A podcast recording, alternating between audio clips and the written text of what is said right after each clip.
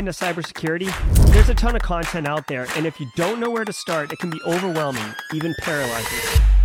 So let's fix that. Welcome to Simply Cyber, a community of tens of thousands of aspiring and active cybersecurity professionals focused on networking, knowledge sharing, and professional development. I'm Dr. Gerald Auger, Chief Content Creator at Simply Cyber, inviting you to get the answers to your cybersecurity problems with hundreds of cybersecurity videos answering your frequently asked questions, interviewing industry experts, and live streaming daily cyber threat briefings hosted by me. Now, get the stories and insights you won't find anywhere else. Hit subscribe now and dig into all the fresh content on the channel and in the community. Nothing should stop you from launching and leveling up your cybersecurity career today.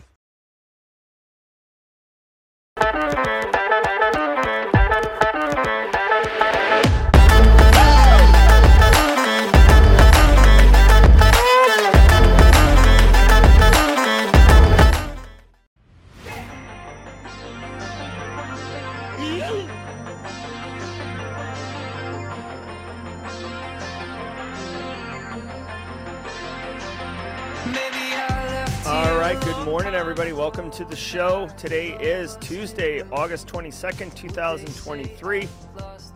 This is episode number 435 of Simply Cyber's daily cyber threat brief podcast. I'm your host, Dr. Gerald Auger, and over the next 45 minutes, me, you, tree hugger, Brian Peak. Tree hugger, it's been a minute, tree hugger.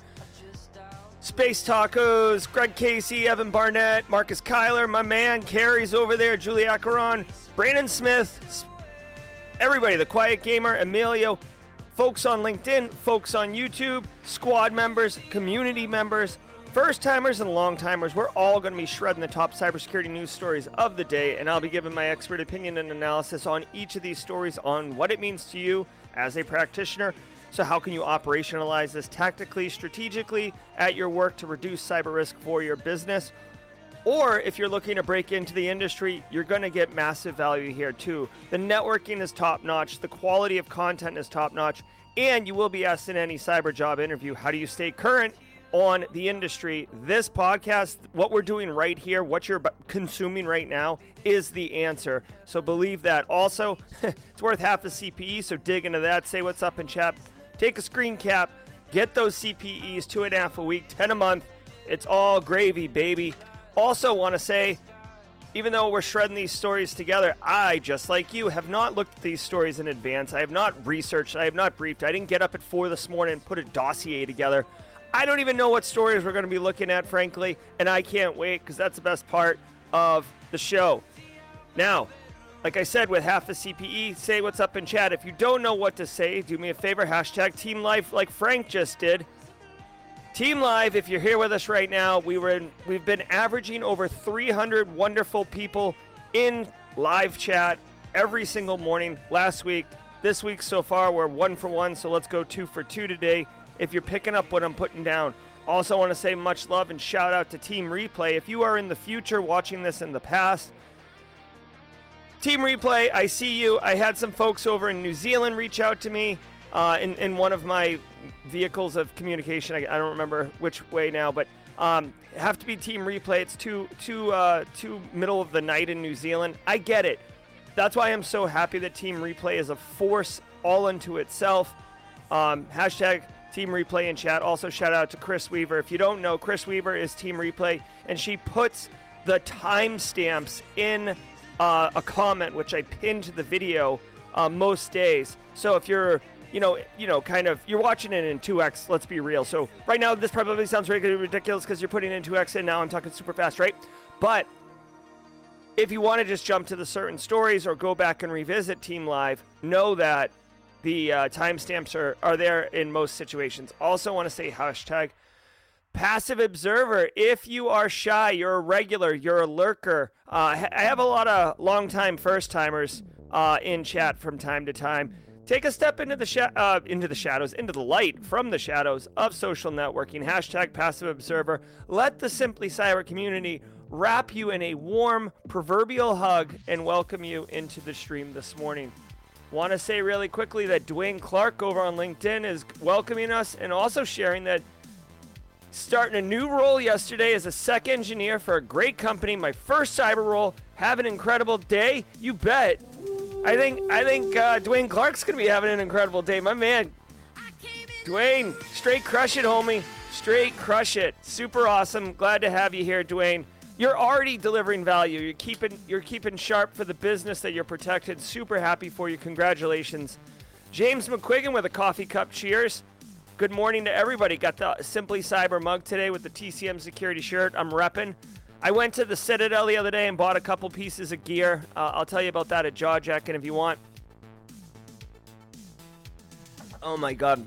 And my, finally, the final thing I want to say if this is your first episode of the Daily Cyber Threat Briefing, welcome. I'm not sure how you found us, but super pumped that you did. Let us know in chat.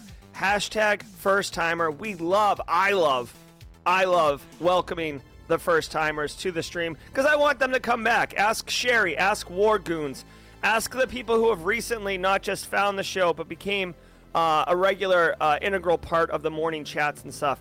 Seven, also known as Dave. What's up, Passive Observer? Good to see you in chat. Good to see you in chat this morning. Love it. All right, guys, before we get into the news, I do want to say thank you and shout out to the stream sponsors that allows me to bring this hot take, bring all these hot takes to you every single morning. Start with my good friend Eric Taylor at Barricade Cyber Solutions. Barricade Cyber Solutions is dedicated to helping businesses from cyber attacks and recover from the damage done. Cyber attacks can cause massive issues for businesses and send dedicated, hardworking business owners into turmoil. But Barricade Cyber Solutions knows how to mitigate the damage done by cyber incidents. You better believe that. BarricadeCyber.com. Check them out. Links in the description below. Definitely, guys, here's what you really should do, right? If you don't have a plan at work on what to do if you get hit with a ransomware, right? Maybe you just call Eric, just have a conversation and say, hey, like, what, what would it look like? And then he can answer that question. Uh, and just as a pro tip, like when you get hit with ransomware, you don't want to be figuring it out right then. And on top of that, if you're using cloud infrastructure like Office 365, like many of us are, or AWS, like many of us are, when there's a ransomware incident, you need to provision access for people to come in and do IR, like Eric and his team. Do you really want to be messing around with provisioning access and giving permissions and crap? during that? Or would it be, I don't know, uh, beneficial to do it in advance, then disable the access so Eric can't get in there? But then when you have an issue, you just flip on the switch and boom, you're off and running. It's all about time when it comes to ransomware response, okay? Also, want to say shout out and love to Panoptcy. Uh, get a partner who understands your cybersecurity program and your business goals. These guys are operating left of boom. If you are an information security practitioner, you're working in an industry, but you're a one person shop, you're understaffed, underutilized, maybe you're CISO, and you know, you're trying to, with all due respect, um, either fake it till you make it or you you know what to do but you need someone from the outside to come in and tell management which i know sounds ridiculous but that is a reality sometimes you have to have a, a third party say the same thing you've been saying in order for it to work panoptcy security can do that they can come in look at your people process technology and basically break it down and give you a three year roadmap on what you need to do in what order to develop uh, cyber risk reduction for your organization.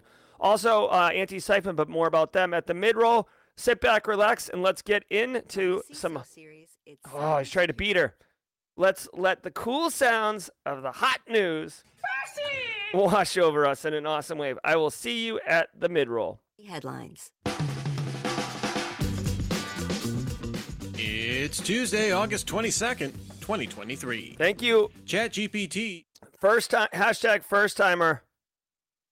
Oh, maybe first. Okay, so Amen Sedaminu uh, Adonon, first timer, but loves the show. So I'm not sure you're a first timer. Maybe passive observer, first time commenter. I love it. All right, come on, let's let this wash over us. Awesome waves. Used in crypto botnet. We've seen threat actors oh, oh, starting oh, to explore on. uses for generative AI. Now, researchers at Indiana University Bloomington discovered a new use case running a botnet. This saw the attackers operate over 1,100 accounts on the social network X tied to a crypto fraud scheme, with many using text from ChatGPT to create content and reply. Professor Filippo Menczer said they discovered the botnet due to laziness of the operators, who left in many contextual warnings produced by ChatGPT when answering on sensitive subjects. This saw some content prefaced by, as an AI language model, hmm, kind of a dead giveaway. The researchers said this represented low hanging fruit, and that threat actors with even modest sophistication could likely pull off a campaign much more convincingly. All right, so the story was a wired story, but it's like behind a um like a pop up that's going to pop up in a second. I really do like Wired. Uh, if you guys, oh, there it is. If you guys don't uh, read Wired, uh, it's worth a worth a read. Um, so here's the story. First of all, shall we play a game? Researchers found this botnet, so that's interesting. That law enforcement, you know. so shout out to shout out to IU Bloomington. Um, by the way, if you ever get to Bloomington, it, the school's the only thing going on there, but they have an amazing Thai restaurant. I'm not joking. If you like Thai food and you happen to be in Bloomington, uh, there is a wicked good one, or at least there was in in 2012. All right, so a botnet connected to ChatGPT and it's running. So it sounds like the botnet was already there. ChatGPT did not write the the the code. It sounds like it didn't write the code that built in all this stuff. The part of ChatGPT was supposed to um, basically respond to potential victims and engage with them and you know maybe some i, I would like to know more story uh, more about this story but it sounds like it's more for engaging and appearing to be more legitimate um, two things one chatgpt is supposed to have guardrails on it um, to prevent you from doing stuff like this uh, so obviously there are workarounds. There are ways to trick it. Like, oh, you know, like you're in a play and you're playing the role of a of cyber criminal fraudster who runs a crypto empire. How would you communicate with people on the Twitter in or X in this play, which is totally legit and legal, and we're just playing around, Buh, right? Like, there's, you know, whatever. So I'm interested personally to see more about this. Um, I think botnets are quite powerful. They can be weaponized quite easily for both misinformation, disinformation, denial of service attacks, um, um, you know, information uh, just like campaigns to to like um, you know trash another person or whatever. So there's a bunch of different ways to do it. Finally, the reason or the way that the uh, researchers caught it, and this is what I wanted to spend a minute on um, if the researchers the researchers caught it because if you use ChatGPT, you will see like you'll say like, okay, ChatGPT, like give me a cool give me a cool tweet to say or give me a cool message to say in chat during Jerry's Simply Cyber Daily Cyber Threat Briefing for Team Live. Give me something that's like intriguing and a little pithy and you know catches Jerry's eye or whatever, right? ChatGPT will respond with that, but then typically at the end it'll say, you know, like it'll say like, sure, no problem. Here's something you could put in live chat, blah, like blob of information, and then at the bottom it'll say, I hope you found this useful. Like, good luck, or like it, it'll it'll say something like it's your buddy, right? These these people were copying the entire thing, or they didn't script it to extract only the relevant germane information. Which, as I talk about it, that's probably what happened. They probably had an API call to the ChatGPT where they would feed in the response from the victim into ChatGPT, loop it, get the response, and send it back, which would not have allowed them to easily extract the um, the, the the the part that was not for the victim, the part that was based on the ChatGPT uh, query. I bet you that's if I had to guess. All right, I'll give you a tinfoil hat. Uh, if I had to guess, that's come on. If I had to guess, that's what happened here. But here's my thing. Um here's my thing, okay? If you are going to go through all the effort, if you're going to go through all the effort to develop this fully functional, fully fleshed out, fully deployed botnet, crypto, ChatGPT scam thing, if you're going to drive across the country right? Pull into the driveway when you get to the end. Don't pull up and stop on the sidewalk. Like, finish the like I don't I'm glad they didn't do it because obviously it's gonna get it caught, but like what are you doing? Like, what are you doing? You're gonna put in all this sophistication, all this elegance, and then just like pull up at the end and and not cross the finish line. Again, I'm not promoting it. I'm more annoyed. Um, we see this all the time. Um, like you know, uh, uh, like put, you know, like like a great example. My my good my close friend Pete gave me a good example that's completely relevant here. he asked his son to go get a piece of firewood. There's, you know, they, they have a wood burning stove, big firewood p- pile in their yard. Eight year old, go get a piece of wood. You know, they're split logs. Okay. Child goes and then moves every single piece of wood in order to find the lightest piece of wood to make it so he has to carry the lightest piece of wood into the house and not burden himself. Meanwhile, he literally spent 10 minutes lifting every single piece of wood until he found the lightest one. Like that's what I'm saying like just if like do just do the work. Fastest path is a straight line. Doing all these squiggly lines to to save save a nickel. You Spending a dime to save a nickel is killing me. It's killing me. Again, super glad they caught it. I'm I don't know why I'm championing so hard for this threat actor to get their their uh, web dev or their development uh, tighter. But anyways, I, uh, I digress. It just annoys me. Like it just it frustrates me when quality gets compromised for lack of like you know we have mistakes on the channel all the time my audio goes out i do manual sound effects all these things but it's not because i was like oh about to launch the show i could sit here for 30 seconds and sip some coffee or i could launch my soundboard nah just gonna drink the coffee we'll call it a day like what are we doing here come on man brits tipping off ransomware targets the record's Alexander Martin profiled the UK's early warning system, operated by the UK's National Cybersecurity Centre. This provides tips to organizations being targeted by ransomware groups. Over the last three months, Early Warning provided tips to one organization. Every- Hold on, what? What is up with the stories today? Everything's wrong with the stories. Hold on. Brits tipping off ransomware targets. How did how did this story not get clicked? All right, hold on one second. Told you this is this is built on the fly. Three days. Although this represented only about two percent of detected events. This combined signals gathered by UK intelligence agencies with public, commercial, and other inputs to detect early stage targets. UK officials say it set up early warning as an opt in service because alerting organizations remains challenging. For those not enrolled, finding points of contact remains inconsistent, as does convincing organizations that the notification isn't a scam itself.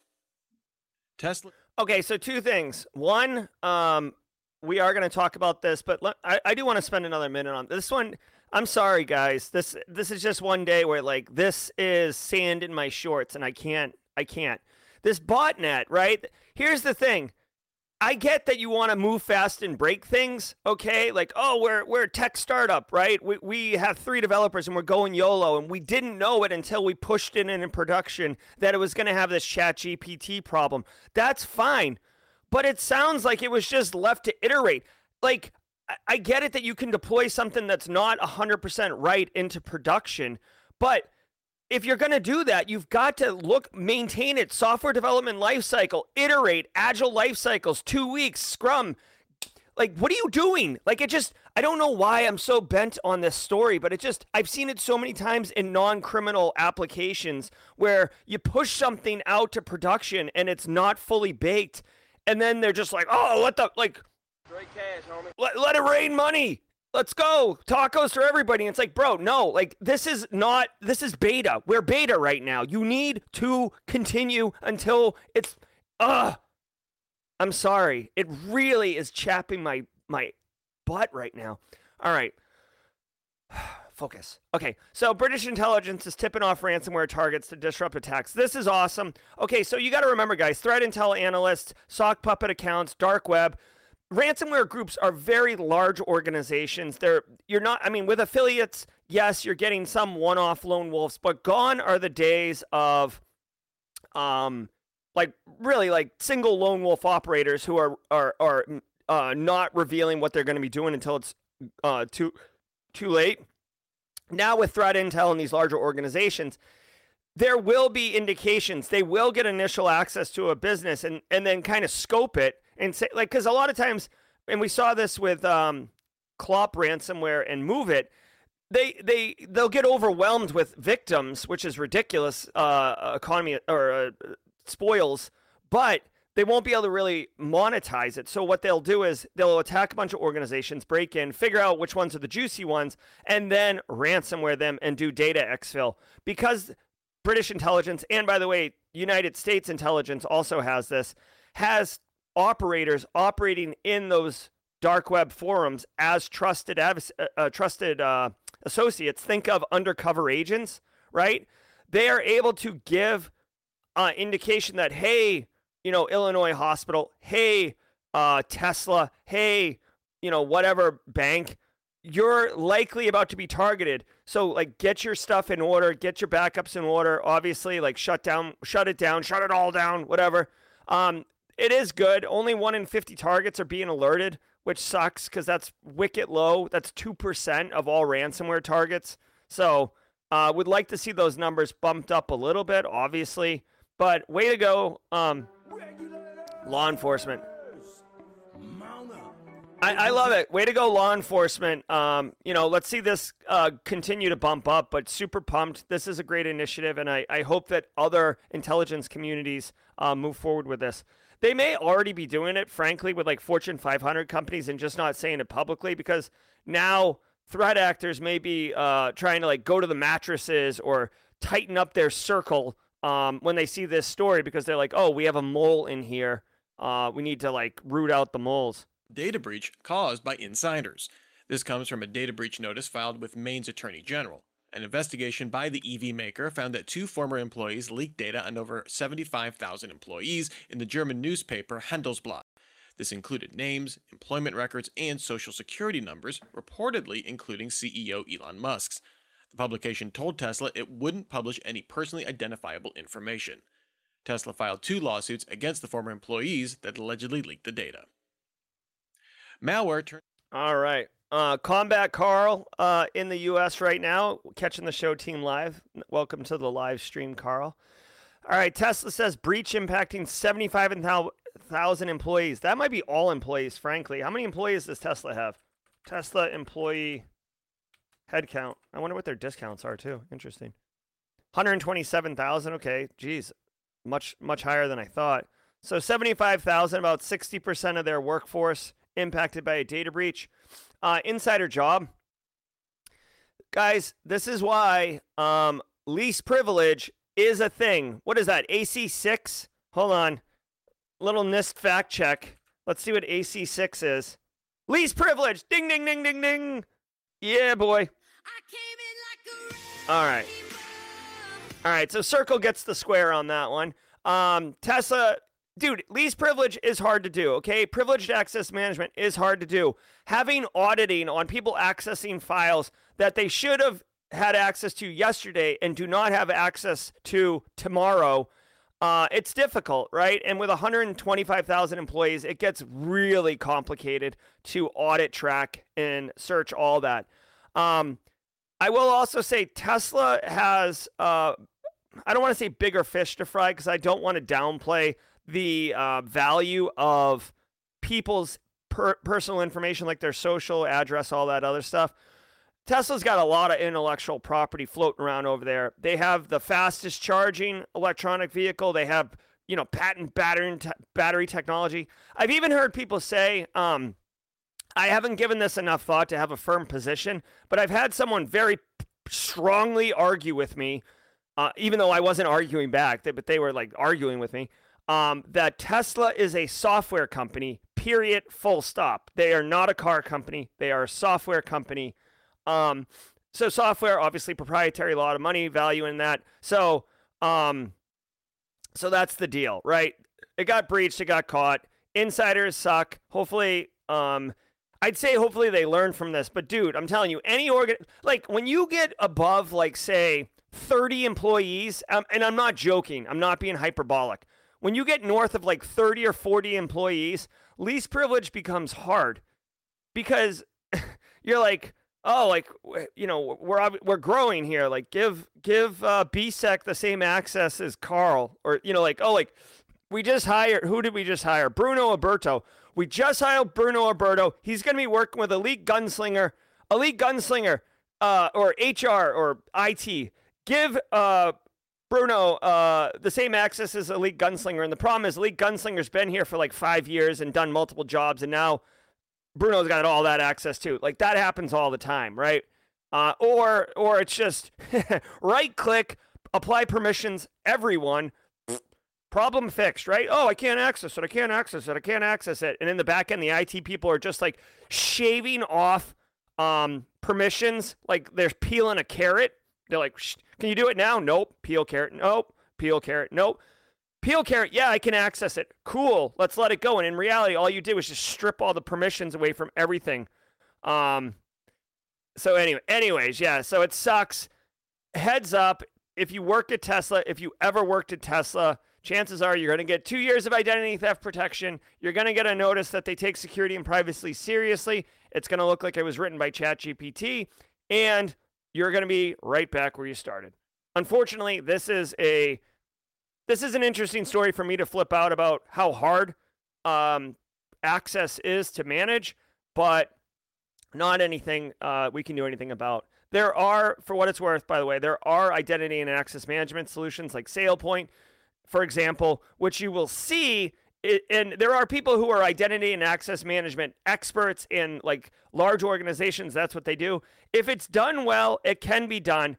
The second thing I'll say is the entire organization needs to buy into it because you don't just do identity and access management in a vacuum. It rolls permissions into applications. You need the app people involved. You need high end applications that can involve integrations. You need management to buy in so they don't approve whoever getting all the access that they don't need, etc. PCs into proxy servers.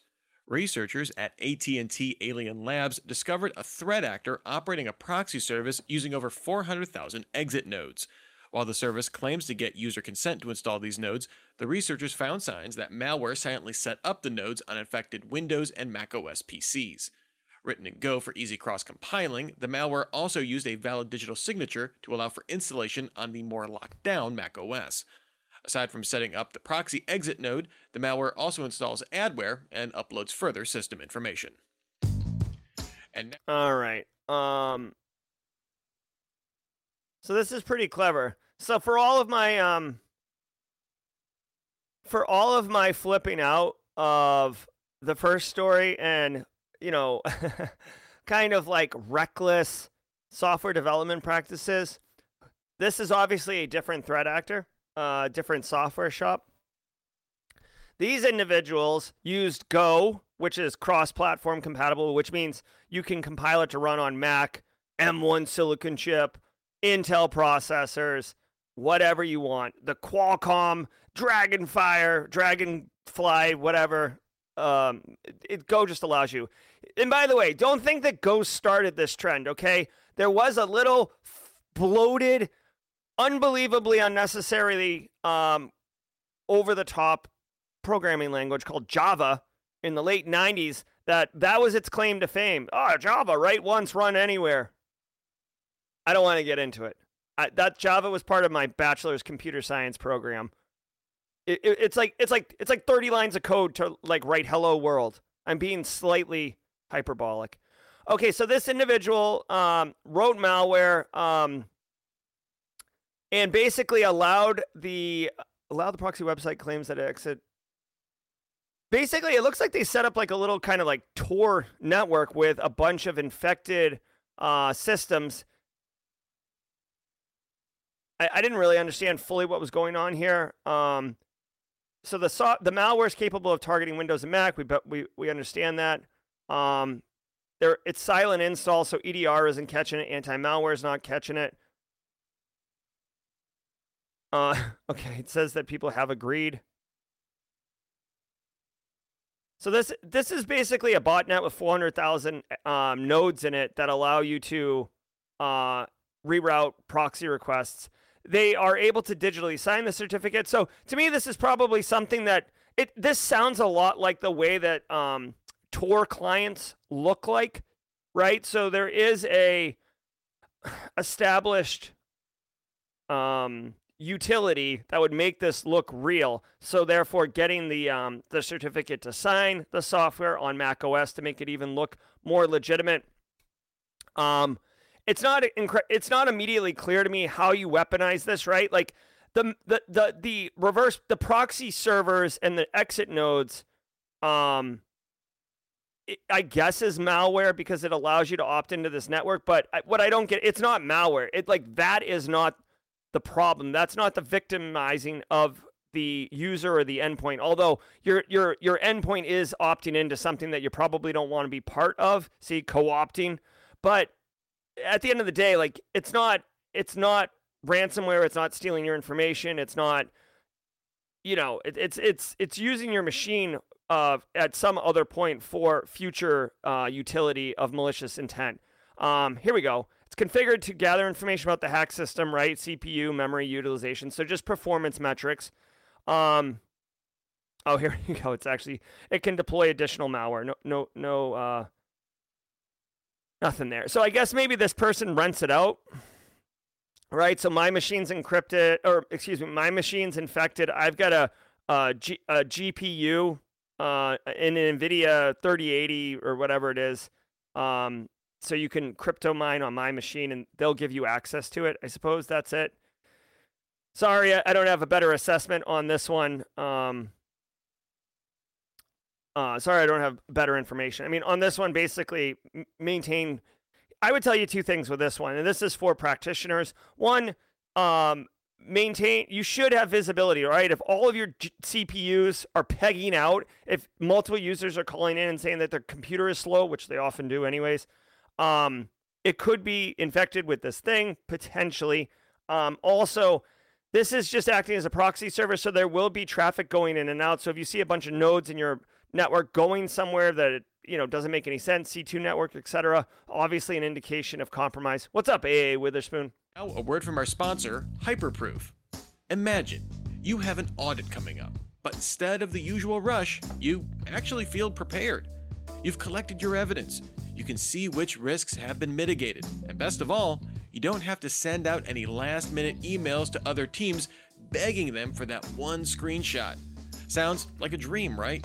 With Hyperproof's risk and compliance platform, this could be your reality. Get a demo at All right. I didn't know. I didn't see any first timers. Uh, BSEC, I responded. I don't see any IOCs in here. Um, great question. I would love to see IOCs, honestly. IOCs being indicators of compromise, something you could look in your environment to do threat hunting to see if this malware uh, actually has deployed. Unfortunately, I don't see them.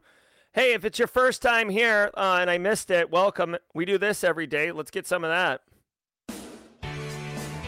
All right. Good morning, everybody. Hope you're getting good value from the show. We're at the bottom of the hour. This is perfect.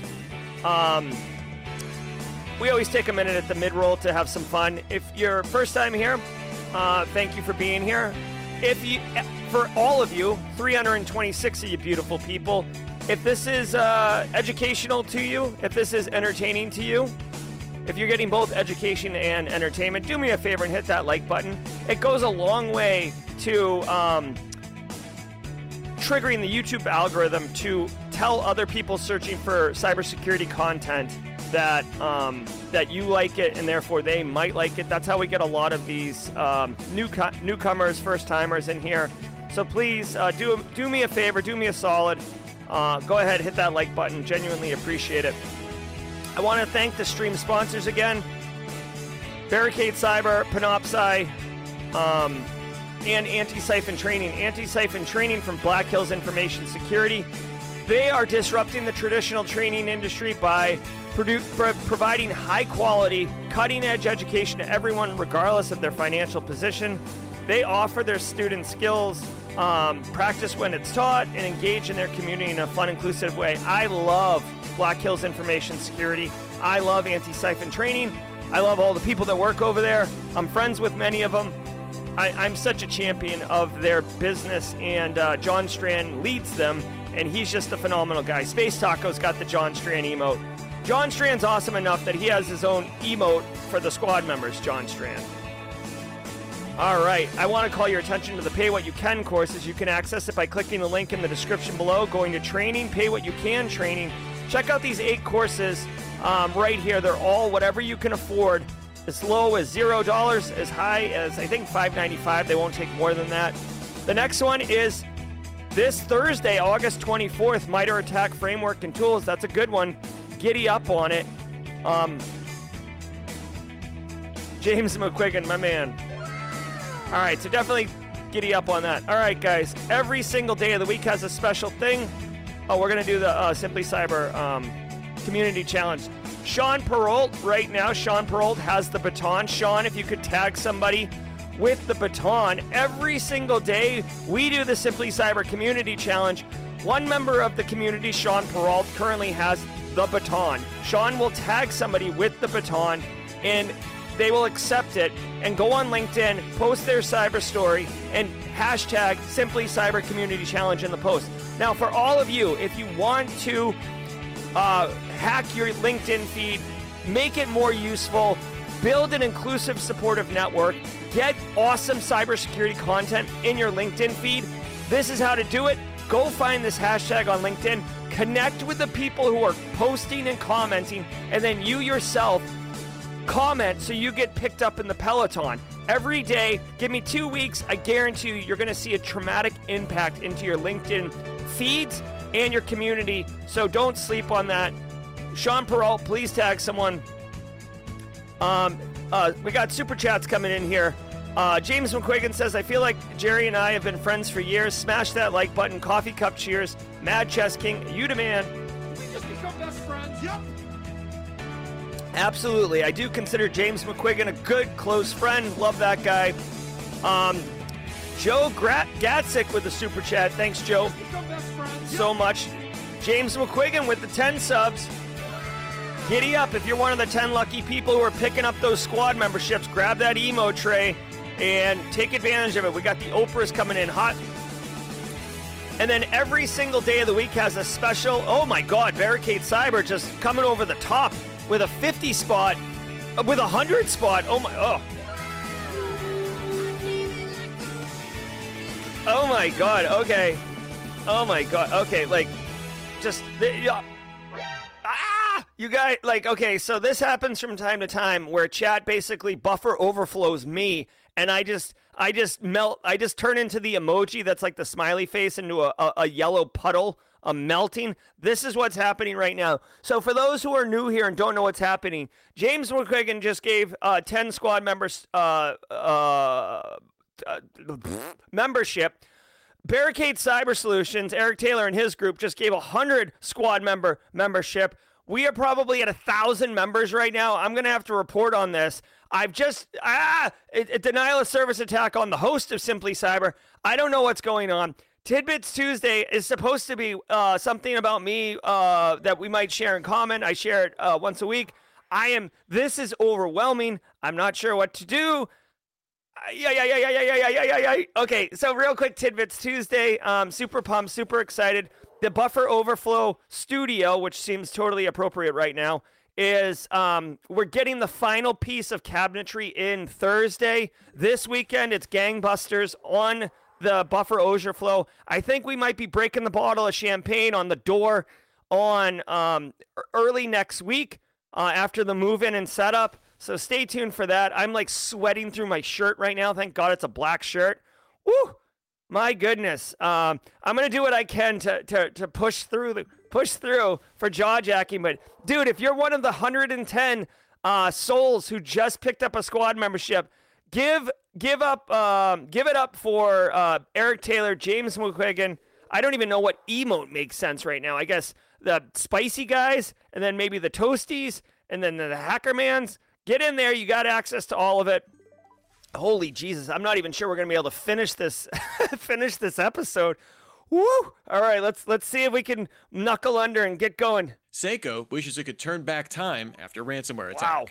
The ALPHV ransomware organization listed the iconic Japanese watchmaker on its victim site, claiming successful cyber attack earlier this month. The company disclosed the data breach to regulators on August 10th, saying an unknown actor gained access to its servers on July 28th. No word from Seiko on what data the attackers accessed. ALPHV's leak site claims to have production plans, technical schematics, employee passport data, and release dates on new models. Researchers at Curated Intel informed Bleeping Computer it spotted an initial access broker selling access to a Japanese manufacturing company that seemed to match Seiko's profile on July 27th. Hacker. All right. So, Seiko, I guess it might be time to talk about this story. All right. No, so check it out really quickly. Um, Seiko, you might, you know, you might be like, oh yeah, Seiko, they make watches, or Casio, yeah, they make watches. Like you don't really think about it, but at the end of the day, they are a manufacturing company. They're manufacturing timepieces. They have distribution channels. They have tra- they have to transport and you know like logistics around um, taking it from the factory to their warehouses, to their wholesale vendors, etc. Uh, intellectual property around developing the new watch, right? It's you know so there's a lot going on here for a company like Seiko. They're probably a massive company. Let's do what we always do with this Seiko annual revenue. Let's get those numbers. $9.9 billion. $9.9 billion. I would not have thought that high, but there you go. Uh, Seiko, a $10 billion company. So, Black Cat Alphie, a tier one ransomware threat actor group, gets in them gets into them through an initial access broker. This may, I'm not sure if Alfie is a um, ransomware as a service model, but it, it doesn't matter. Uh, they got in, they stole a bunch of information, uh, schematics, personal information. So they're stealing all of the data types, right?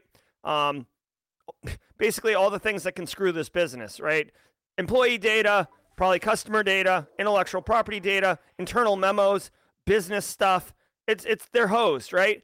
Yeah, what what I want to tell you is a couple things. One, I don't know if Seiko decided to not pay the ransom. Typically, um, they can pay the ransom and make sure that this is uh, not happening. But the thing I want to bring to your attention, okay? Barricade Cyber Solutions needs to get a Gerald a branded logo for Barricade Cyber Solutions. Get a branded logo?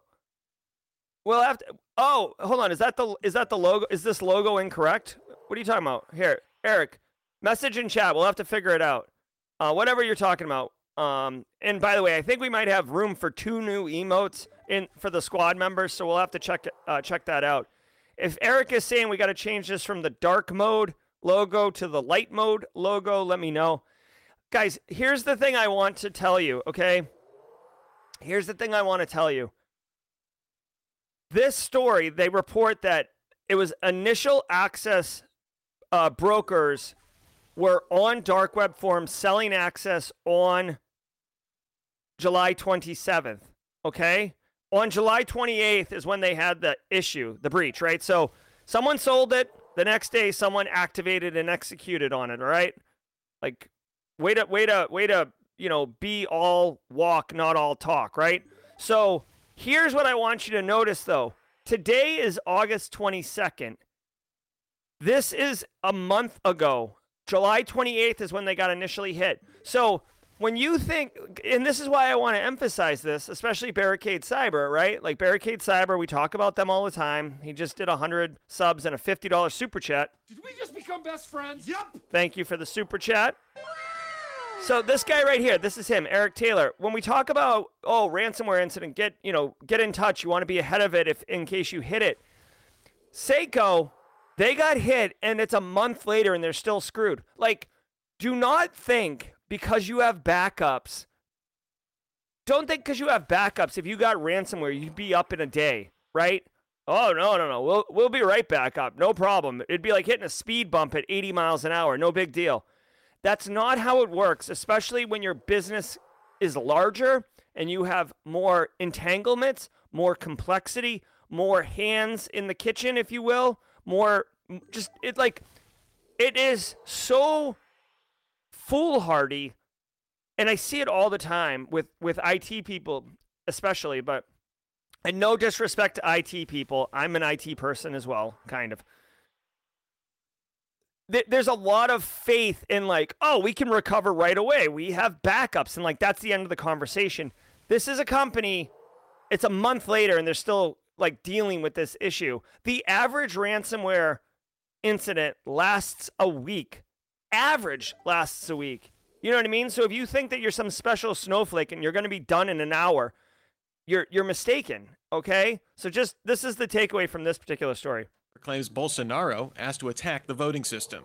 At a congressional hearing, Brazilian hacker Walter Delgatti Neto claimed he met with then President Jair Bolsonaro ahead of the country's 2022 election, who asked him to access Brazil's electronic voting system.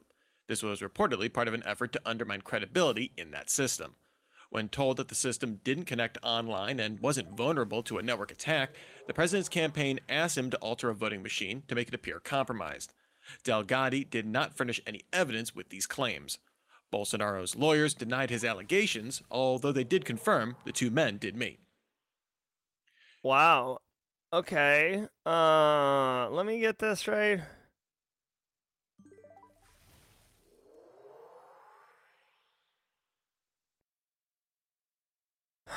All right.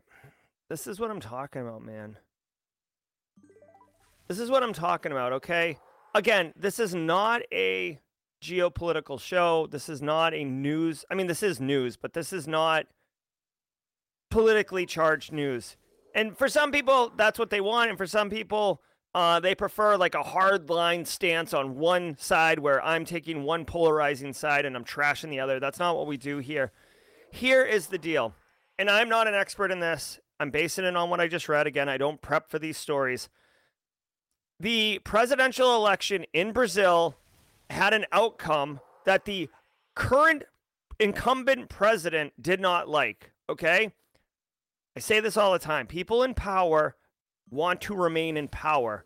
This is why privacy is important. This is why civil rights are important. This is why keeping um, people in power with in, in level of check in some way is important. The exist the incumbent president who lost asked a hacker to demonstrate that the voting system could be hacked in order to um, demonstrate it could be compromised in order to point out that the election had been rigged. Apparently, the voting system, uh, you know, this is a good control, is air gapped. Ergo, it's you need to. There's no you can't attack it from the internet. That's physically not there. So then I guess maybe there was like, oh, maybe you can uh, do something else uh, in order to demonstrate that there's some issue uh, with this this thing. Basically, what what we're talking about here is um, manufactured, um, like a manufactured narrative that this president won, even though they lost, and they were going to use hacking. I, I'm going to say, guys, it's not that it, it sounds like a lot of parallels to the 2022 United States election and the the Dominion voting machines and you know they were hacked and then there were there wasn't you know the evidence around that. And a lot of people in our industry came out and said uh, did investigations and also discovered that there was no um, compromises. So a lot of parallels. This is just kind of state of the union across uh, people who are in power and don't want to lose that power. Now to, to, to drive this back onto the road and into our swim lane of cybersecurity, I do want to point out if you're interested in this um, voting and d- democratic processes and cybersecurity, the intersection of those, it's a little late. Um, but at DEF CON, they have Voting Village, right? I don't know if you guys know this. Um, they have Voting Village at DEF CON where you can get engaged, hack uh, voting machines. Uh, typically, you need like physical access. Like if you tried to do this at a voting poll on election day, you would look like a lunatic and you would absolutely get um, tackled to the ground. Because a lot of times, in order to properly hack these things, you have to like get behind them and take the screen off and all these other things.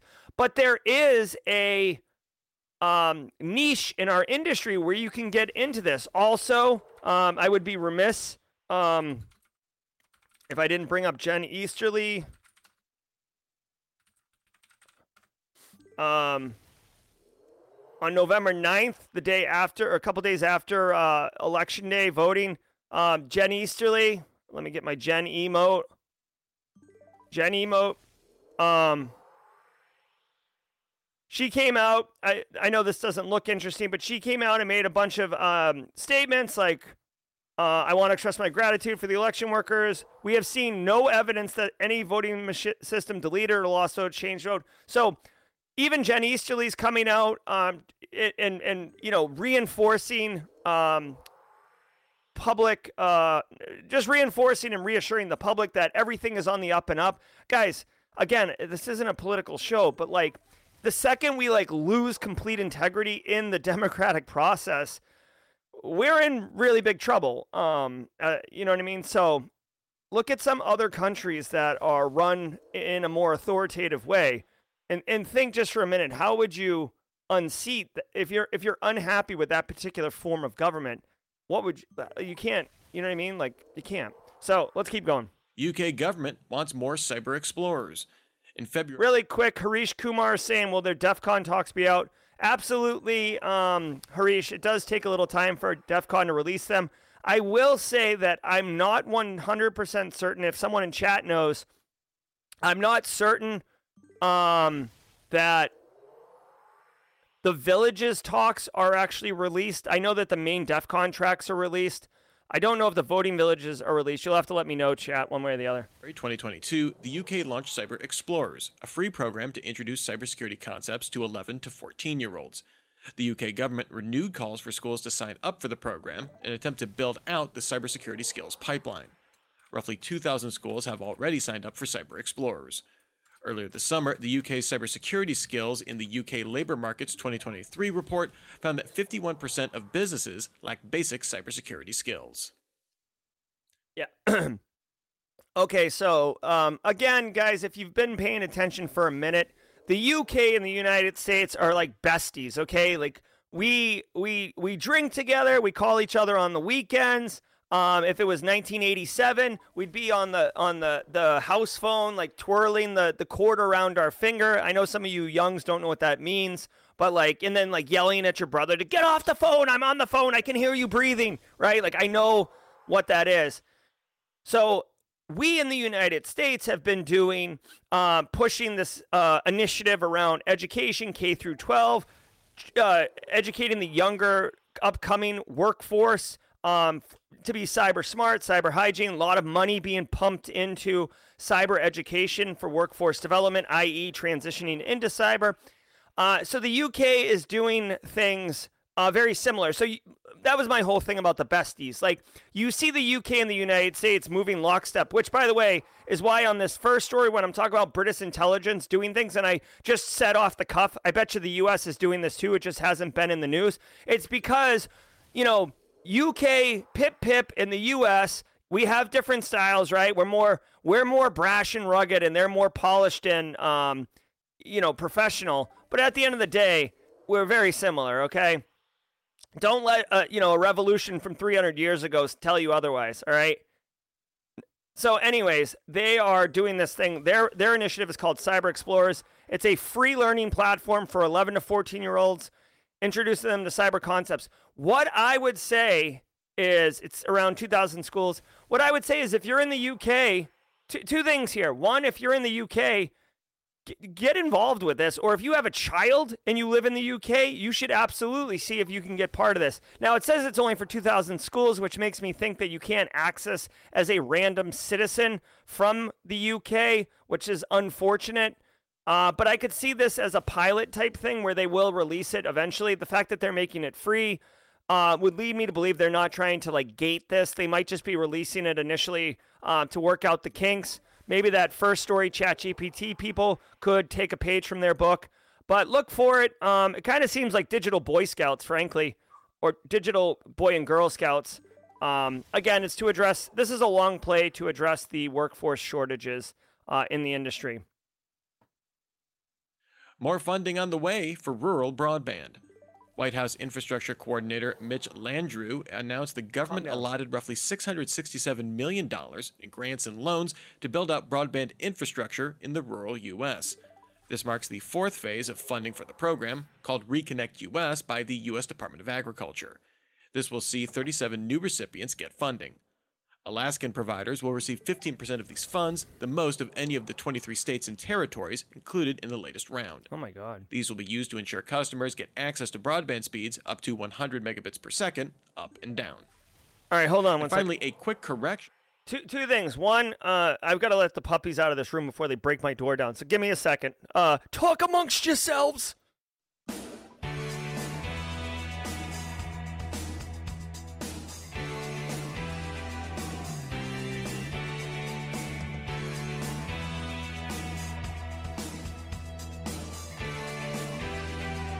Okay, so I'm compl- I am partially um, I am partially torn on this particular story. Okay, so objectively, what's happening? In the United States, many of us live near metropolitan areas, right? Many of us live in what are called suburbs, right? Uh, and then there's a couple of us who live off the grid, basically, right? Um, and getting at like for for me, for example, we have looked at moving um a couple times, okay? And for me, you know, you, you when you talk with your your life partner, you know, it's like, okay, we're to move. Like, we both want to be happy. What are the requirements? Like, what are so firm that you cannot accept uh, not having it? Okay. And for me, my number one concern for multiple reasons is high speed internet. Okay. Obviously, I can't run Simply Cyber if I don't have an internet connection. That would be ridiculous. Um, although those like mobile pucks are actually getting pretty good. But my point is, I need high speed internet. Number one. Number two. Number two is I need gas. Uh, like for cooking, I, I, I cannot cook on electric. Get out of here with that noise. Um, that's your tidbits Tuesday for today. Got to cook on uh, gas. All right, but here's the thing.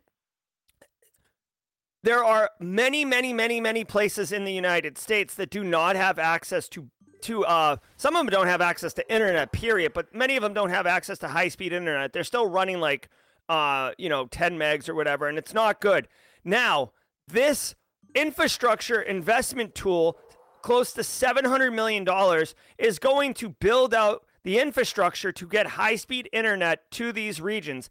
Now, here's why I'm torn, okay? Alaska's getting $100 million.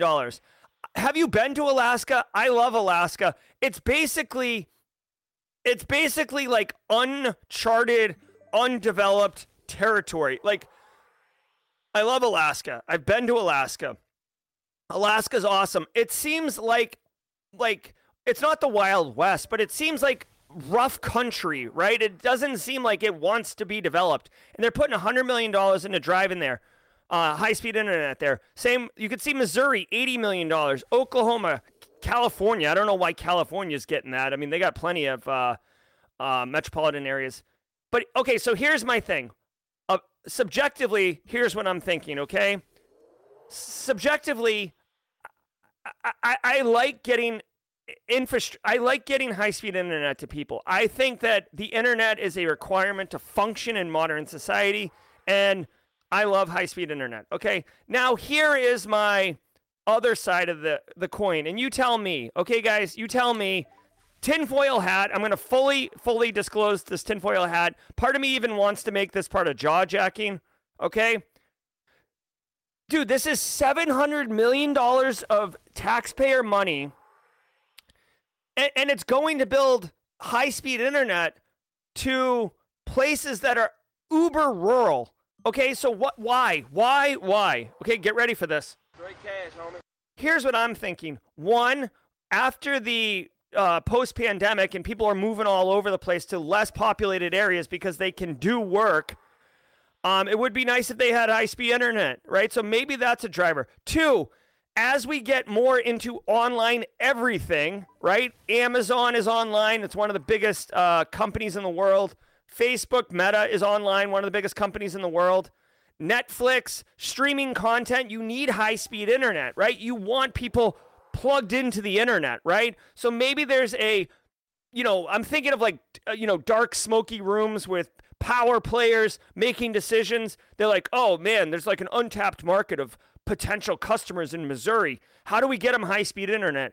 Let's have the government pay it, right? And they're like, oh, yeah, nice. Like, I, I don't know if any of this is true, but it just seems like it just seems like a lot of money of taxpayer money, federal money to go to these areas in order to like ham fist high speed internet to them. Um, and, and it makes me wonder why. Is it really a genuine righteous public service because you want um, these people in less uh, served areas to have high speed internet, or is there more of a um, financial windfall for big lucrative companies to be able to sell more product? I'm not sure. We'll talk about it in jaw jacking. I feel like um, that might be a polarizing hot take, one way or the other. Uh, it looks like uh, CISO Series is going to release uh, um, Last week, we covered a warning from CISA to patch an urgent bug in Citrix's ShareFile. While we reported on the severity of that bug, we didn't contextualize Citrix's response. The company released a patch on May 11th and subsequently blocked unpatched hosts from connecting to ShareFile's cloud control panel. Oh, there we go. So that changes the risk a little bit. All right, guys, if you were here just for the news, uh, before you go, as I tend to do, before you go, I just want to let everybody know this Friday, I will be the guest on CISO Series Cybersecurity Headlines Week in Review Wrap Up. I will be flipping out and doing all the things that I normally want to do, uh, but I'll be on someone else's podcast. So, ha, winner, winner, chicken dinner. Uh, also, stay tuned. I haven't scheduled a Simply Cyber Live for this Thursday, but based on the community input, I did reach out to my cyber insurance um, e- expert, and he has agreed to be available at any time we want. So if I can get my crap together, I will be. Sorry, uh, Jaden. Sorry, Kennedy. Um, I'll get my stuff together. Um, it'll be this Thursday, but stay tuned for that. I just have so much um, going on. It's hard for me to schedule the Thursday lives right now. All right, guys, I'm Jerry from Simply Cyber. We're going to pivot into jaw jacking. I hope you got value. Hit the like button on your way out if you were here just for the news. Otherwise, I will see you in about 30 seconds for jaw jacking. Otherwise, see you tomorrow morning at 8 a.m. for tomorrow's daily cyber threat briefing, episode 435. Cheers, everybody.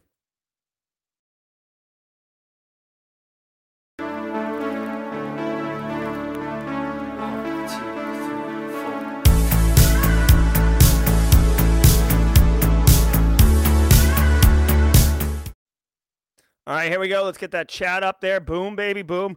Let's get some midnight playing. Like, obviously, hold on. Where's the midnight? Got to get. We got it, dude. You can't operate a podcast without some like music underneath, right? Let's let's blow this copyright out. Get something with a little bit of pepper. There we go. All right, guys. I hope you enjoyed the crap out of that stream. That was a good one. I got to tell you before we get into uh, jaw jacking, or let me uh, jaw jack. Uh, oh, Evan Barnett accepted the community challenge. Thank you, Evan Barnett. Um, we'll get into jaw jacking for a minute. Um, if you're still here, um, sorry that I lost my mind on this particular story, the ChatGPT one. Guys, I, I got to tell you, and some of you who have been around a while know this, but like I don't know what the stories are. I also don't know how I'm going to respond to the stories. Like I'm experiencing it with you, but I'm honest and genuine to myself. So if something is really pissing, um, if something's really irritating me, um, you'll know. And that one just annoyed me, it, which is makes no sense because it was like a threat actor getting caught. But you know, whatevs. All right, here we go. Hashtag jawjacking. Let's see. Uh, if the government is paying for it, will it be free for those people? I wonder what the ISPs will be charging for this service. That's another great point. Talking about that crypto, uh, the ISP infrastructure bill at the end you can build the infrastructure, but AT&T isn't going to be like, "Hey, no problem. Like, enjoy your free high-speed internet." They're building the infrastructure, right? But you still need to pay to get the internet delivered to you. I didn't thank you, BSEC. That's like another complete dimension to again, guys, you if you're ever concerned or confused on what is going on or why something's happening, ask yourself. Straight cash, homie. Straight cash, homie. Like, wh- who's going to profit from it? In capitalism, I'm a, I'm a fan of capitalism, right? It, it's it's it's okay. It's an okay system, but like you got to ask in a capitalism society, who do these things serve? Quite, all right, so Leon Elliott just reaching out, purchasing my voucher for Sec Plus. Curious if anyone knows if there's a huge difference for study guides, CompTIA on Amazon, Practice Test. Any recommendations? Um, Leon, I do not know off the top of my head because um, it's been a minute for me on Sec Plus. What I will tell you is that Jesse Johnson in chat right now, aka uh, Acid Burn, uh, Hack the Planet, he is running a Slane Security Plus uh, study session. Great networking. You're going to get a lot of value from it.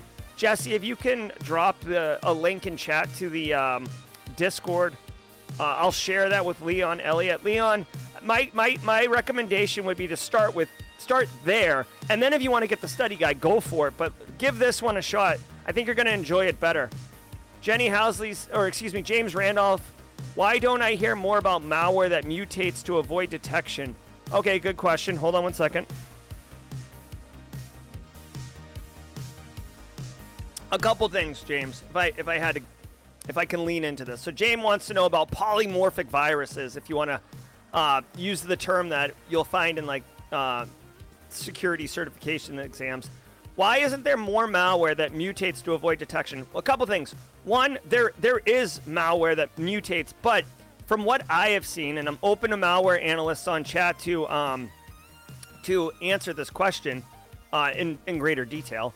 From what I've seen, you know, obviously David Bianco's pyramid of pain hash values um, are the lowest tier and very easy to fix. I have seen uh, uh, Emmanuel Dark with a super chat. Um, uh, the whole IoT aspect for that project. we just become best friends? Yep. Not sure if you're talking about um, the it, the infrastructure bill or not, but um, thanks for the super chat. Let me. I'm trying to get Leon Elliott this this uh, Discord, and this is for everybody, not just Leon. All right, so James Randolph. Here's what I'm thinking. Um, writing mutating malware is not trivial. It's easier to just recompile the malware with a different um, hash value, uh, add a space into the com- uh, into the source code or whatever. It's easier to just do that and produce multiple different kinds of malware uh, and send those out to different victims. That way, it's difficult for EDR uh, providers to write uh, detections for static analysis on the um, on the hash values. Secondly, you can have polymorphic viruses, but the way that anti malware solutions work, they used to look at signatures, right? So static values. They have since switched, they do signatures still, but they've switched to behavior based.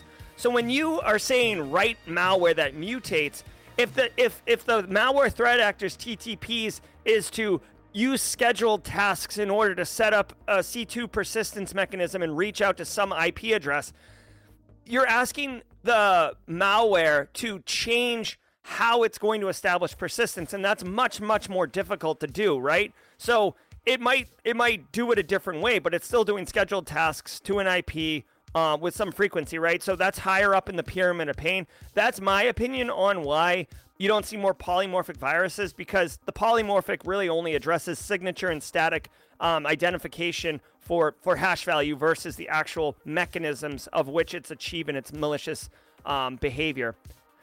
David asks, any recommendations on how to transition from security engineering into security management? Yeah, absolutely. Hold on one second. Slug of my coffee. Coffee cup cheers. By the way, look at this. I'm like double dipping on the TCM. You'd think I was like sponsored by Heath. let, let, me. Oh, now we're sponsored by IT Career Questions. There we go. Um, give Zach some love here. Um, here's the deal. Security engineer, if you're very technical, hands on stuff, engineering, and you want to get into management, I would recommend two things to do, David. Number one, see if you can start getting um, management of things, whether it's people, like, hey, can we put a junior on my team and let me manage them? Two, projects. Hey, we're going to be rolling out a new firewall, right? Or we're going to be putting in a network segmentation, whatever. Let me lead that project. Let me manage that project. Let me c- control the money. Let me control the resources. Let me control the project plan. Yes, it will be more work because you'll be doing the engineering work as well as the management work. But if your goal is to pivot into management, start getting management type functions and roles. Third thing, bonus time. Third thing, express to your CISO, hey, like, really love this engineering gig. I would like to begin taking on more management type roles. I think I'm ready for it. I think it's cool bring some suggestions like i just said like hey i'm really uh, interested in transition into management. I was thinking on the next project i could take on more management type roles.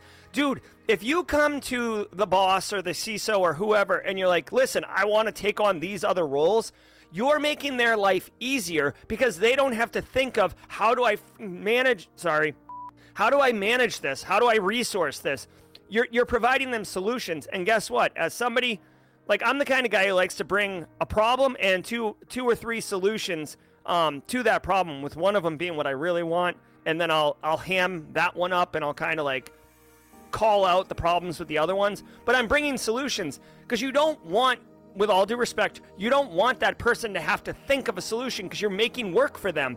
If you bring a problem, bring a solution, the work you're asking them to do is make a choice. And that's far easier. All of us make choices all day long. Okay, that's what I would do, David. I hope that helps. Lane says, I accepted a cyber analyst position that will turn into a GRC analyst, really new to the role. Wondering if anyone would be open to further discussion the day to day of a GRC analyst role. Okay, two things. One, congratulations on the role. All right, my friend. Super pumped for you, Lane. Second item that I will share with you. Okay, again, this is obvious. I, I, will I will disclaim this as, um, you know, obviously this is my course. I I do, um, you know, like so. Let me just point this out really quickly. My GRC analyst course, which happens to be 40% off right now if you want to. I think it's like 36 bucks. It's it's it's not prohibitively expensive. If you use the code back to school, literally, Lane, I go through I go through everything in an entry level GRC job. Risk, audit, compliance, governance, frameworks, information security awareness delivery, how to do all of them, what the expectations are, where GRC fits in the bigger picture. You can just skip the last section, which is how to get a GRC job, because you already did that, my friend. That's what I would say. If you wanted the fastest path to understanding that entry level GRC analyst role, that is the fastest path. Ask anyone about the course. Go get independent opinions. I, I, I believe that you will hear good things. Um, if you wanted to take a more roundabout way, you can certainly. Uh, there's some content on the Simply Cyber channel that's absolutely free to access on different GRC roles, um, like how to, you know, like risk and stuff. It's just basically your choices. There's a lot of like disparate information on GRC role, and then there's like the curated uh, bundled stuff that I just talked about. I hope that helps. Um, Rachel, oh wait, hold on. We got some super chats in here. Leonardo uh, super chat. Higher speeds is cheaper to deliver from the ISP perspective. Maintaining those old lines has more operational costs than high speed fiber. All right. First of all, Leonardo. Did we just become best friends? Yep. All right. We did just become best friends, Leonardo. Also, congratulations, Leonardo, on the OSCP. This guy is straight out there crushing it. Um, and he's bringing up another interesting straight cash, homie, um, cash, homie, perspective on why this thing. Again, guys, I hate to be so cynical, but like when you see a $700 million initiative by the U.S. government that seems to serve a, like a subset of the population, you got to ask like, what's the driver here? Like, yes, there's the righteous population that will be served in that need, but there's a lot of trade-offs when you make decisions like that. So like follow the money, basically, okay? And, and by the way, like good on Alaska. It, it's awesome if you live in the bush and you can, you know, stream Netflix. Good. Marcus G with a super chat. Jerry, you the best. Oh, thanks, Marcus. Very kind of you. Wanted to see if there's any bug bounty hunters who would like to collab. I'm finally equipped enough to start HackerOne. Ooh. All right, so quite uh, really quickly, if there's a bug bounty person in chat, ping Marcus G. Uh, maybe we could uh, set up some type of, and you guys don't have to brand as Simply Cyber or whatever, but Simply Cyber is here as a community space in order to collaborate. Think of it as like a virtual hacker space. If you want, guys, I'm happy to create a bug bounty collab channel uh, on the Discord server for you guys to work from. Um, I will tell you, I've got some huge plans for this fall and next spring. I'm doing everything I can to um, um, I'm going to do everything I can to stay on focus. I've got some major projects. Basically, mid September, I'm going to do a, a, a, presser for the Simply Cyber community, kind of a state of the union uh, quarterly. I'm to do a. All right, so here's some jaw jacking. Okay, here we go. This is why. This is why you stay. This is why you stay for the jaw jacking. Okay, the 262 of you are about to get this. About mid September, I'm going to hold a a, a, meeting. It'll be a live stream, and I'll invite anyone um, to come attend to it. But I'm really targeting people who are simply cyber community members, and I will be briefing you on a lot of massive, major changes that are happening to me personally and to the simply cyber community. All good things, so don't anybody like sweat or or get concerned. Uh, by Jenny Housley. All right, so a lot of big things happening.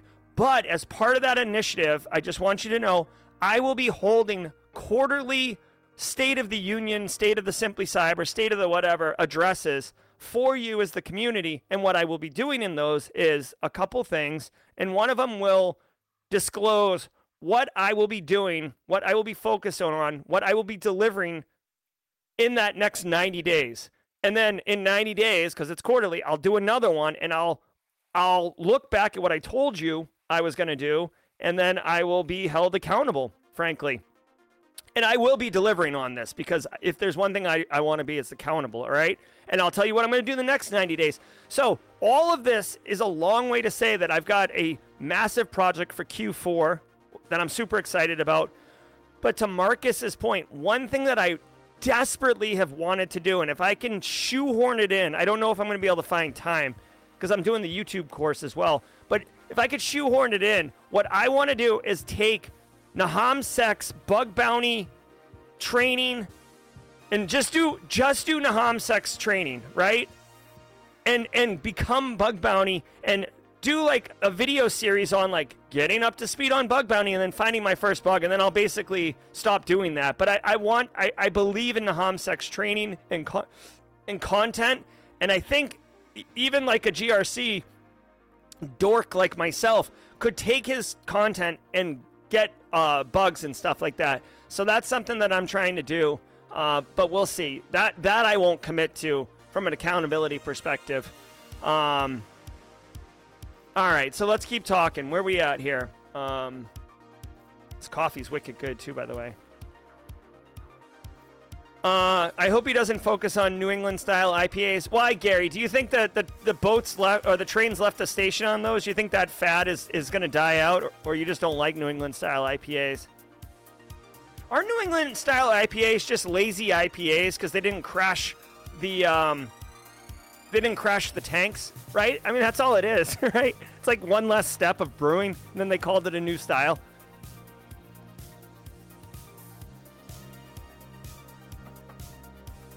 Oh my God, Carl Ron, Carl, um, straight up here crushing it. Um, just finished a course, doing the GRC course next, then digital ethics.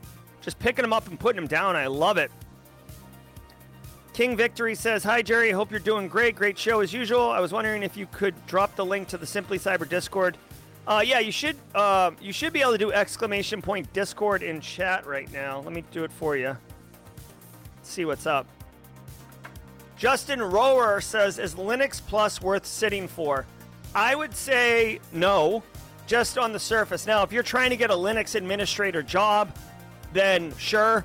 But again, for me, like Linux Plus, Network Plus, A Plus, those certs, they're fine. And like, you know, maybe they'll hold you accountable. But the knowledge that you need in order to pass the cert, that is what is valuable. Understanding how to navigate around in Linux is valuable. Being comfortable on a command line is valuable. Linux Plus, it's fine. I don't know. Here's the thing I don't know a lot of hiring managers who are like, ah, I don't know, this can't. Oh, Linux Plus. Well, hello. You know what I mean? Like, it's more like your your bullets say like, oh, like you know, very comfortable on command line. Uh, you know, like if you say you use Kali Linux for XYZ, or you say that you built an Ubuntu based honeypot or something like that, I know you know Linux because there's no way that you're able to do these things and not understand Linux, right? Um, Jesse Johnson saying GRC is dope, amazing place to start, finish. Red Team GRC for life. Love it. Uh, Georgie's asking, is the pay it forward voucher that we give to a friend or is it toward a program with a special enrollment process? If the latter, who is eligible? All right, so a couple things, Georgie. One, I discontinued the pay it forward. So if you're still seeing that, let me know because it, it, it got really confusing uh, on how that thing worked. I have a list of people who bought the pay it forward, and essentially I was um, like basically I don't I don't really tell people this because um, I just got so much going on and I'm not trying to like pimp it, but like I get DM'd all the time with people who have like special circumstances, right? Like single mom just got laid off, right? For example. Or I had someone recently who's blind and is having a tough time getting education, right? It just there's different different stories. They don't come in all the time, but they come in periodically. People, I get an A load of DMs, right? And um, I've been using that list to pay it for. Basically, like I like basically I'm the adjudicator on whether or not someone should pay it forward. So that's the deal with that. But because, with all due respect, I don't have time to manage it. There's no like accountability. I, I'm not like I'm not following up with those people to make sure that they're taking it. Like I, I don't have time for that. So I actually discontinued the pay it forward. You shouldn't be able to buy it anymore. I discontinued it, I think, months ago, frankly. Uh, so that's the deal. I will say, Georgie, if you want, you can DM me and I can give you a voucher if you have somebody who's got some circumstances that you um, think you know it, it's a good it's a good fit. Um, let me know, okay? But but again, you shouldn't be able to buy that pay it forward. It became it became too like a like here's a fun fact. The whole reason I even created the pay it forward, and this is going to sound ridiculous, but these are some of the realities that I've encountered through Simply Cyber. The whole reason the pay it forward thing came out is because the course was originally $30 and I had multiple people reach out to me and say, this course is worth more than $30. I want to give you more than $30. I I don't feel it's fair to you that it's only $30. How can I give you more money? Literally more people like than a handful, right? Like a lot of people. Um, so I created the pay it forward as a mechanism for people to pay more and do something for um, others in the community, right? Because we're all about inclusion here and it, it worked well and it was good but but I, I, it's difficult for me to maintain that list and make sure that you know there's accountability. And i know people trust me and that's fine. I'm doing what i'm what i said i would but like it's just it's just difficult which is why i stopped it okay? Um all right let's say hey loading ubuntu image on a vm is easier than you think? Absolutely fallon. You could do it in aws if you want Bill B says paid for was available yesterday. Thanks, Bill B. I'm going to actually take it for action to go in and address that right now. I thought I took that off um, yesterday. Also, Bill B, thanks for purchasing the course. Um, appreciate that. Let me check out. Let me check this out. I'm, I'm like looking at it right now. I'm so like, you know what I mean? Uh, let me see. GRC course. Oh my God, this coffee got me straight sweating, y'all so good, but it's so like. Uh, let's do this. All right, uh, get those, get those uh, comments coming in. Oh, there's uh, Tom Bishop's in here. Yeah, I'll have to mess with this afterwards, guys. I'm not exactly sure where it is. All right. What else we got? Does anyone have the link to the GRC course discount? Yeah, Laura Flores, um, let me do this for you. So the, the code is back to school, but I actually have a straight link that will do it for you. Um, oh, and oh, oh, and by the way, I would love to uh, share like another really cool initiative that I got coming up. We're always doing fun stuff here on the channel. All right, hey Laura, here we go. Uh, Yeah, there we go, Laura. There's the actual URL with the link in it. Um, you guys can giddy up on that. Oh my god. Yeah, the crank, the crank coffee. If you were here for the crank episode, holy Jesus, it's close to that. It's, I just don't feel as insane like my heart's gonna explode out of my chest. The crank episode. You people are uh, like sat or what is it? Uh, sadists too. Like a lot of people in the chat want me to get more crank coffee. Um. All right, here we go. Um. Fred Green's new to cyber just finished my course. Thank you, Fred. It's worth more than you charge. Well, thanks, Fred. I appreciate that. Um, I appreciate that. Guys, another okay, so 220 people. This will be part of my State of the Union address. I'm super excited. I love sharing uh, some some like insider stuff with Jawjack and folks. Um, here's my plan, okay? I told Jesse Johnson this the other day. This is official. Like I haven't told anyone this, okay? This is official. So, this quarter, Q4, I'll be re- I'll be working and releasing Cybersecurity 101, which is a full college level semester long and it'll be worth 3 college credits by the way, transferable. Uh, cybersecurity course. Like it's it's it's it's massive, right? Like 60 hours, 14 weeks. Okay, That'll be Cyber 101. And basically what I'm going to do is I'm going to try to develop a entire GRC career path, okay? So Cyber 101, GRC Analyst Masterclass. Then I'm going to do uh, a course on how to do enterprise risk assessments. Like literally, it'll be built like an apprenticeship where you get a client, you get an engagement, you do all the emails. Like I will take you alongside, so you'll be able to job shadow me, and you'll be you'll have assignments as well because I'm the senior manager on the project and you're my junior analyst. We'll, we will do a complete enterprise risk assessment using NIST CSF, and you will learn it, and you will you will have that skill when you're done. Then I will have a course on doing information security awareness correctly. I am so sick. If you guys know me, I am sick of people who think information security awareness is a PowerPoint. Like it is not. It it is much more complicated. It, and it, it, it doesn't need to be complicated, but the elegance of it can be executed in, into actually modifying behavior of the people in your organization, and it's it's a it's an art. Um, and there's a way to engage and there's a way to properly communicate all these things. So I'm going to be doing that. And then there'll be a course on becoming a CISO. And when I'm done, you will have the entire GRC career path. You can start from nothing and get to CISO. Now, that is a long A career path. So it's not like you just take my courses and then you're ready to apply for CISO. But believe me, um, the whole career path will be there, okay? Don't tell anyone. That's big part of my uh, State of the Union address. So so don't tell anyone, okay? The 220 people here, shh, okay? don't say anything. All right, Jose Alfredo. I- am working on it, my friend. Cyber 101 will be Q4, and then uh, Q1 will be um, my, my TV show with Night Studios, and um, I'll start working on the enterprise risk assessment, and then um, by summer of um, by summer of 24, um, I'll have the enterprise risk assessment one. Take it easy, Nicole.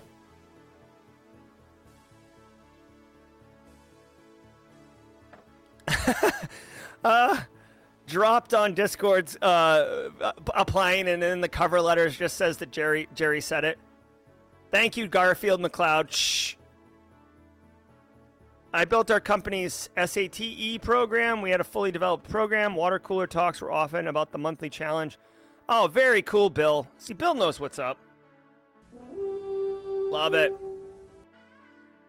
I have some friends that are waiting for your Q4 course to drop. I'm waiting for it too. Thanks, Poner Joe. Good to see you, West Coast Poner Joe. I love Poner Joe. He's been around.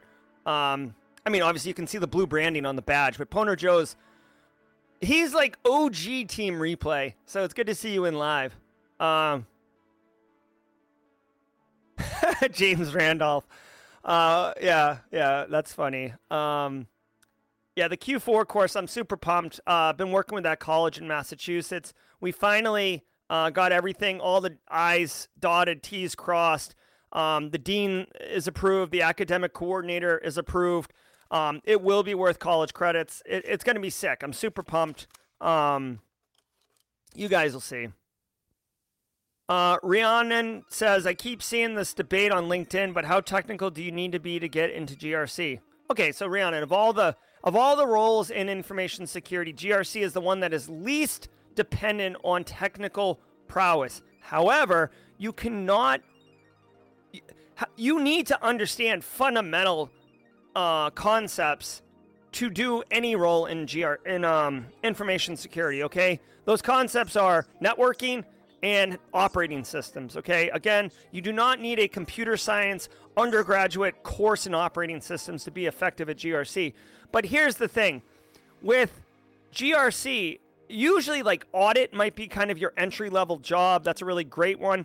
But if you're asking an engineer on how do they ensure secure communications, and they're just like, oh, yeah, no, no, it's all good. Like, we we use RC4 to encrypt in transit to make sure that the AES 256 doesn't block the packets from flowing into the frames. And if you know, if you look closely, you'll notice that the data headers are set with the SYN flag um, to establish authentication. Right? All I just said was a bunch of nonsense, okay? But if you don't understand fundamentally how two computers talk to each other, you might be like, all right, that sounds good. Compliant, right? So you do need to understand what's going on. Plus, um, like it'll give you better access to understand the bigger picture and allow you to unlock other knowledge. basic networking, basic operating system. You should continue to educate yourself on technology uh, as well. So hopefully that answers the question. You cannot have no technical skills. That won't work. All right. Will this course include the skill of translating a control from legal speak to C-suite speak? Um, yeah. Um, well, I'm not sure which course you're talking about. Space Taco Cyber 101 will not. The Enterprise Risk Assessment one will, because as part of that course, we'll do a threat. Um, we'll do like a threat landscape assessment, and you know, it's really about the impact. The the, the C-suite doesn't care about controls. The C-suite c- is concerned with impact right? What does this mean to me? Basically, anyone you deal with in any business, what they care about is what does this mean to me? So if you're telling them about some sick privileged access management solution, their eyes are going to gloss over. If you say that that insider threat story from the Tesla thing won't happen or it's a lower likelihood of happening, that's something that is impactful and means something to them. All right. Um, it's time, guys. Uh, really, really great experience hanging out with you today. The 208 that are still here, thumbs up. Mahala. Is Mahala, what does Mahala mean? I, I just said it and I realized I don't actually know what it means. I know it's a cool way to, um, a cool Hawaiian word. What's Mahalo mean? Mahala. Oh, yeah, thanks and gratitude. Mahalo. All right, so that does feel right. Um,